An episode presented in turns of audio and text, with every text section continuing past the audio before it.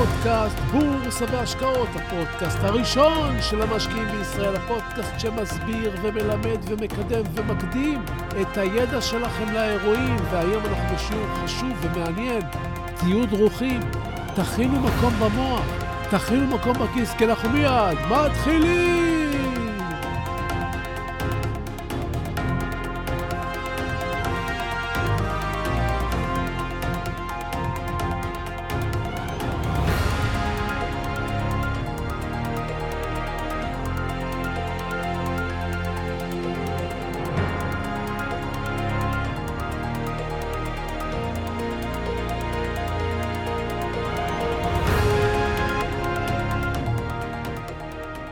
עד היום, כשאני קם בבוקר, אני שמח שאני לא הולך לבית הספר.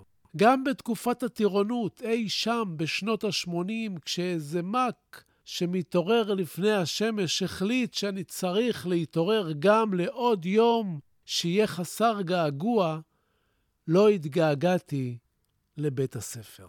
בית הספר היה מבחינתי מקום משעמם. אתה נכנס לשיעור של 50 דקות שמתוכן עוסקים יותר מחצי מהזמן בדברים שלא קשורים ללימוד, כמו קריאת שמות, תלבושת אחידה, הכבוד של המורה, מי זרק בננה על הרצפה, ובסוף מורה משועמם או מתוסכל מעביר חומר כלשהו כשהוא מתרכז, לא פעם, רק בארבעה תלמידים שהוא אוהב.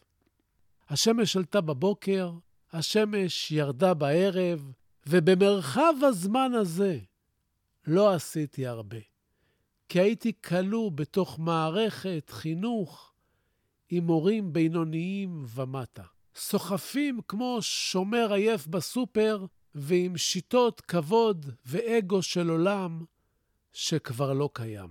האנגלית לימדה אותי מורה מבוגרת שעלתה מברית המועצות. שהתעקשה ללמד אותי אנגלית במבטא רוסי כבד. מה הפלא שאחרי 12 שנות לימוד אנגלית אתה טס לניו יורק ולא מצליח לנהל שיחה עם פקיד הקבלה במלון או המלצר במסעדה. אתה לומד 12 שנים מתמטיקה, משוואות ונוסחאות שלא תשתמש בהן לעולם, אבל לא יודע לחשב כמה היא תשואה של דירה שקנית ב-2 מיליון שקלים אם תקבל עליה 5,000 שקלים שכירות. אתה לומד הנדסה וטריגונומטריה ולא יודע לחשב ריבית דריבית בהשקעה לטווח של עשר שנים בריבית קבועה. בתיכון למדתי פיזיקה במשך ארבע שנים. שוב, מורים כבדים שחיפשו שיכבדו אותם ולא ידעו לגשת לתלמידים ולהפוך את השיעור למעניין. מספיק שתלמיד אחד הבין מה שהם הסבירו כדי לחשוב שה-29 האחרים מטומטמים, והמורה בסדר. ארבע שנים פיזיקה ולא הבנתי מה המורה רוצה. עברתי איכשהו את המבחנים בעזרת יצירתיות שלא קשורה דווקא לבית הספר. כל הזמן קיננה בי התחושה הזאת שאנחנו מגיעים לשמונה שעות מבוזבזות. למבחנים למדתי לבד והצלחתי לעבור. זה היה כמו לקבל כל בוקר אלף שקלים שאתה צריך לבזבז באותו יום, אחרת לוקחים לך אותם, וכל מה שיש לך לקנות זו פחית אחת של ארסי קולה. כי זה מה שהיה בחנות. בזבוז משווע של ימים ארוכים. כשהתגייסתי לצה"ל אחרי הטירונות, הגעתי לקורס מכשירנים. בקורס הזה הייתי צריך ללמוד פיזיקה. עוד פעם פיזיקה חשבתי לעצמי. רק שבצבא זה היה שונה בכמה דברים. אם לא עברת את המבחן, נשארת שבת, כדי שיהיה לך זמן ללמוד. לא היה זמן מבוזבז, אלא שלושה שבועות ברוטו. והייתה שיטת לימוד נהדרת ומורה נפלא. תוך שלושה שבועות למדתי והבנתי כל מה שלימדו ארבע שנים בבית הספר. ובסוף הקורס הציונים שלי היו כל כך גבוהים, שרצו שאשאר מדריך בבסיס. מה שיפה זה שהיו בקורס תלמידים שלא למדו פיזיקה בעבר, והם עברו את כל המבחנים. בסוף אף אחד לא נשאר מאחור. כולם עברו. זה חיזק את מה שחשבתי במשך 12 השנים בבית הספר. אם אתה רוצה ללמוד משהו, אתה יכול לעשות את זה גם לבד. תאסוף חומר, תקרא, תחשוב, תתקדם. מאז אני לא מפסיק ללמוד. נהנה ומחכים. מה שעוד למדתי הוא שיש כאלה שבית הספר דווקא עשה להם טוב. והם אהבו את המסגרת והקצב, ככה שאין דרך אחת שמתאימה לכולם. וכל אחד צריך למצוא את הטמפו שלו בסוף. אני מדבר רק על החוויה שלי, הפרטית, ואני בטוח שיש במערכת החינוך גם מורים שעושים עבודת קודש, או לפחות רוצים מאוד לעשות עבודה כזאת. אבל בכל זאת, יש לי בראש כל הזמן את התלמידים האלה, שהמורים נטו בהם את המחשבה שהם לא חכמים, או שהם לא מסוגלים ללמוד, או שהם נחותים מחשבתית, והתלמידים האלה האמינו למורים. והמחשבה הזו הלכה איתם כל החיים, בעוד שמי שנחות היה נחות מחשבתית, זה היה המורה. אבל מה הדבר הכי חשוב שאפשר להסיק ממה שסיפרתי לכם פה? שכל אחד יכול ללמוד, אבל מעט מאוד יכולים באמת ללמד. אם אתה מלמד מישהו, תלמד עם תשוקה, תלמד מעניין, כמו שהיית רוצה שילמדו אותך. ולי, לי יש תשוקה עצומה ללמד אתכם, ואני יודע שכל אחד מכם יכול ללמוד מה שהוא רוצה, אם רק יהיה מי שילמד אותו בדרך הנכונה. אז אם אתם רוצים ללמוד, ואני רוצה ללמד, שום דבר לא יעצור אותנו. אז בואו נתחיל! שלום וברוכים הבאים לפודקאסט בורסה והשקעות, הפודקאסט המוביל של המשקיעים בישראל. גם היום נדבר על השקעות, רעיונות וכמובן עוד דברים מפליאים, אז תהיו ממוקדים, תכינו מקום במוח, תכינו מקום בכיס, כי אנחנו מיד ממשיכים!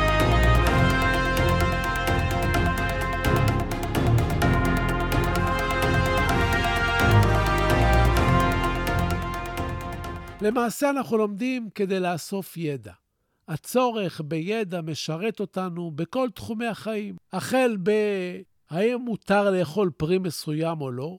האם מותר לחלות עלים של עץ קיקיון ולשתות, או של נאנה למשל? בעוד שעץ הקיקיון נחשב רעיל שיכול לגרום למוות, לנאנה יש טעם וסגולות נפלאות שמבריאות ומענגות אותנו. הידע דרוש לנו לאורך כל החיים, בתהליך קבלת ההחלטות שלנו, וגם בשוק ההון כמובן. כאשר יש לנו ידע איכותי, אנחנו יכולים לקבל החלטות איכותיות, שפירושם בעולם ההשקעות רווחים, כלומר כסף. כאן מגיע השלב הבא, ובו אנחנו מדברים על איכות הידע ועל מקורו. אחד ממקורות הידע החזקים של המשקיעים בשוק ההון הוא מחברים להשקעה. כאשר אנחנו מקבלים מידע מאדם מסוים, אנחנו צריכים לדרג את איכות הידע. אבל מה הדרך שלנו לדרג את איכות הידע הזו? אני רוצה לעצור אתכם לרגע ולקחת אתכם לעולם הקולנוע היפני כדי להסביר לכם למה אני מתכוון. בשנת 1950 יצא לאקרנים סרט קולנוע יפני בשם רשומון, שביים אקירה קורוסאווה. הסרט מתאר פשע של אונס ורצח מבעד לעיניהם של ארבעה עדי ראייה. טאג'ומארו, הנאשם באונס וברצח, טקהירו, הסמוראי שנרצח שדבריו מגיעים באמצעות מעלה באוב, מסאקו, הנאנסת, שהיא גם אשתו של הנרצח, וחוטב עצים ששמו אינו ידוע, שהיה עד לאירוע הזה. במהלך הסרט, הארבעה משחזרים מזיכרונם את הפשע. ארבע עדויות סותרות זו את זו, והצופה אינו מסוגל לגלות את האמת, ובפרט אינו מקבל תשובה לנסיבות המוות. האם זה היה מוות בדו-קרב?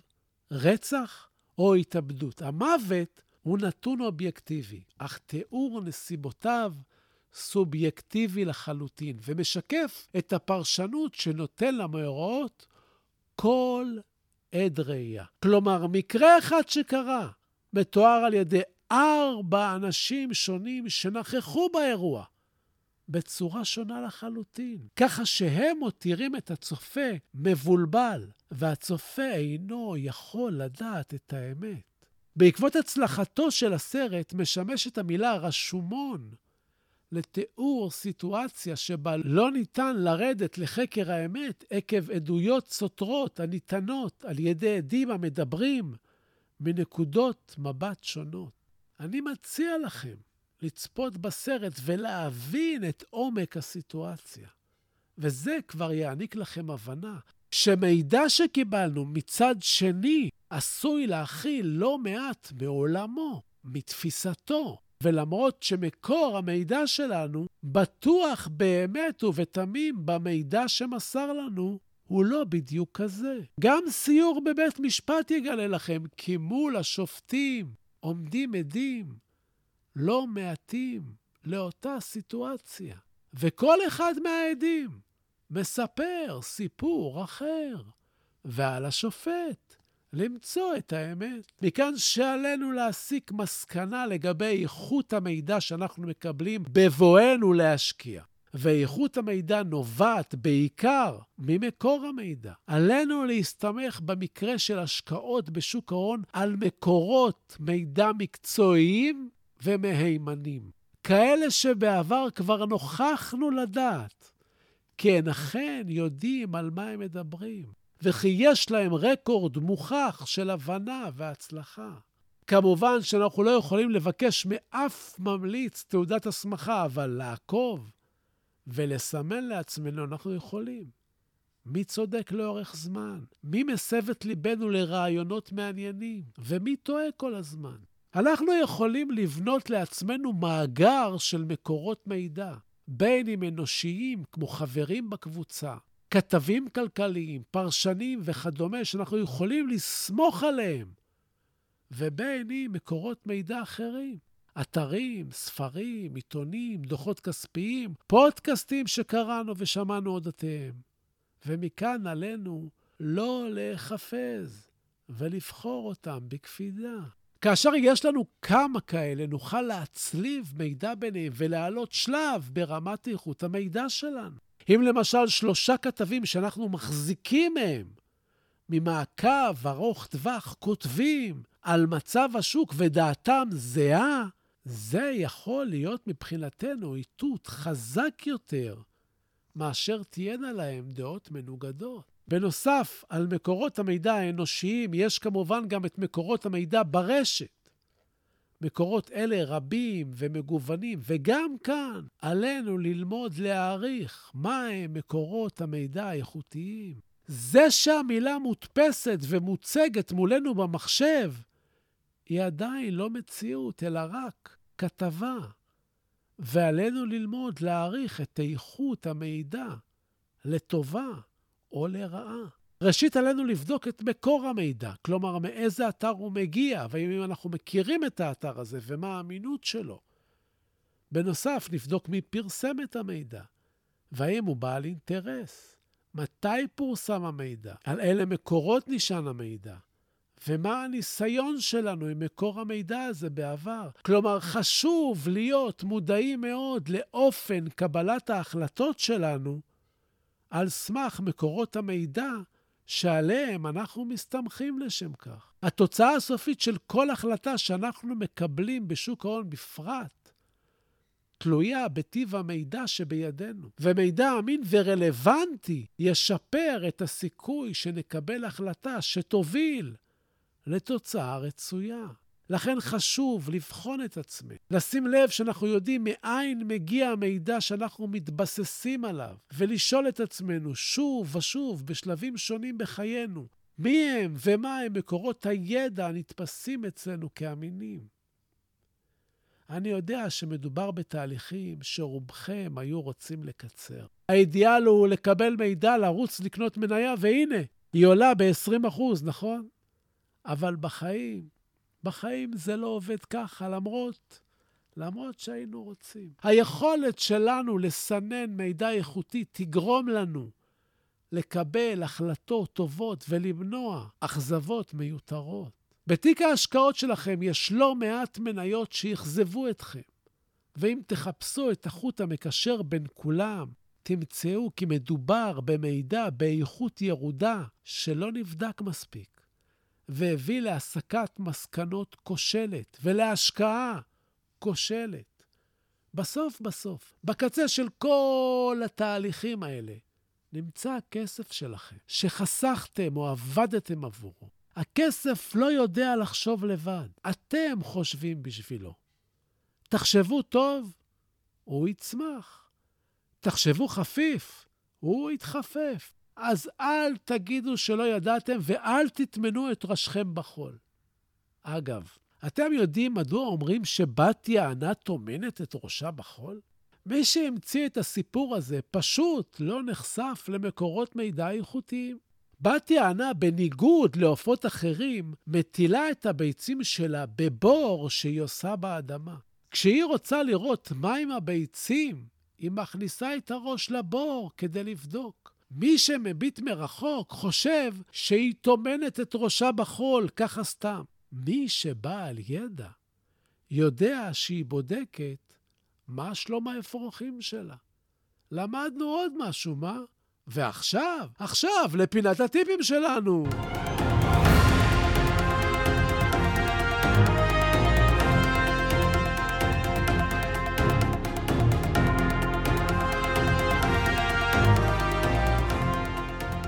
לסיום היום אני רוצה שתלכו עם מחשבה והבנה שלמידת שוק ההון היא לא כמו טיפול רפואי חד פעמי, כמו סתימה של חור בשן.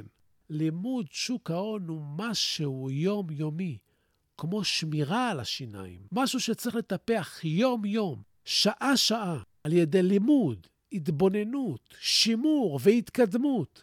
אם אתם חושבים שיש ספר אחד או קורס אחד שמלמד הכל לכל החיים, זו טעות. אגב, זה נכון לא רק לשוק ההון, אלא לכל דבר שאתם מתעניינים בו בחיים. לימוד והתקדמות הם אור החיים. ואם אתם עוסקים בתחום שיש לכם תשוקה אליו, אז יש כאן שילוב מופלא של התקדמות, הנאה ותוצאה. אז זהו לנו להיום, ובסיום אני שב ומציין, כי אין מה שאני אומר, המלצה מקצועית או ייעוץ מקצועי. את אלה תמיד כדאי לקבל עם יועץ מוסמך עם רישיון, לי אין.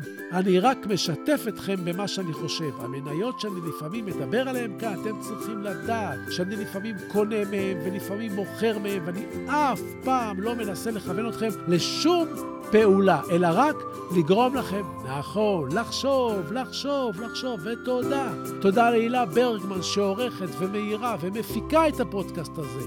תודה על התגובות החמות, על השיתופים. תמשיכו, ואנחנו גדלים ביחד. עד הפגישה הבאה שלנו אתם מוזמנים לשמור איתי על קשר, לבקר באתר שלי, סודות.co.il, לשלוח לי מייל, זביקה, כרוכית, סודות.co.il. תעקבו אחריי באינסטגרם, סודות, כף תחתון בורסה באנגלות. אוי, אתם תאהבו את זה. תגיבו, תשאלו, תעלו נושאים, אני חוזר לכל אחד ואחת מכם, ואני מבקש, סמנו, סמנו שאהבתם.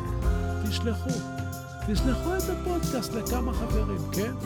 אני רוצה עוד מאזינים.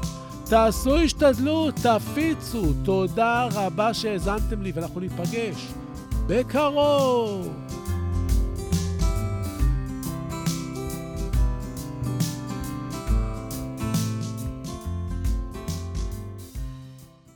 אם רודיארד קיפלינג, אם תוכל לשמור על שקט וקור רוח, עת מסביב לך שוררת מבוכה. אם בין מפקפקים תוסיף להיות בטוח, אבל גם לספק תדע לתת לבך.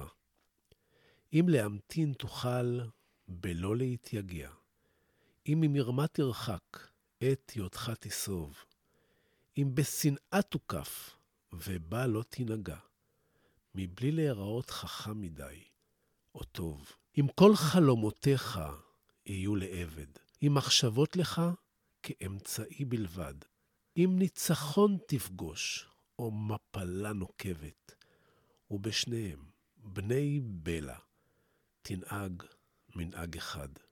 אם תוכל לסבול דברים אשר השמעת, בהיסלפם להיות מלכודת לבורים, אם את מפעל חייך תראה שוקע מטה, ושוב תחל לבנות אותו מן השברים, אם לאסוף תוכל את כל דברי הערך אשר לך, לערמה ולסגנם, להפסידם ולצעוד מראש הדרך, בלא להפטיר מילה על שאבד חינם.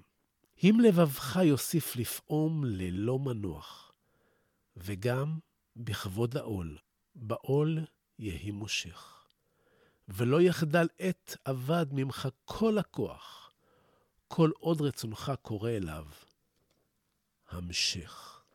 אם בין המונים תחזיק במידותיך, ובחצר מלכות תדע לנהוג פשטות. אם לא יאכלו לך אויביך או רעיך, אם כל אדם תוקיר כיאה וכיאות. אם למלא תוכל כל דקה לא נסלחת, בשווי ריצה למרחק של שישים שניות. לך, לך תהיה הארץ וכל אשר עליה. ועוד יותר מזה, בני, תהיה אדם.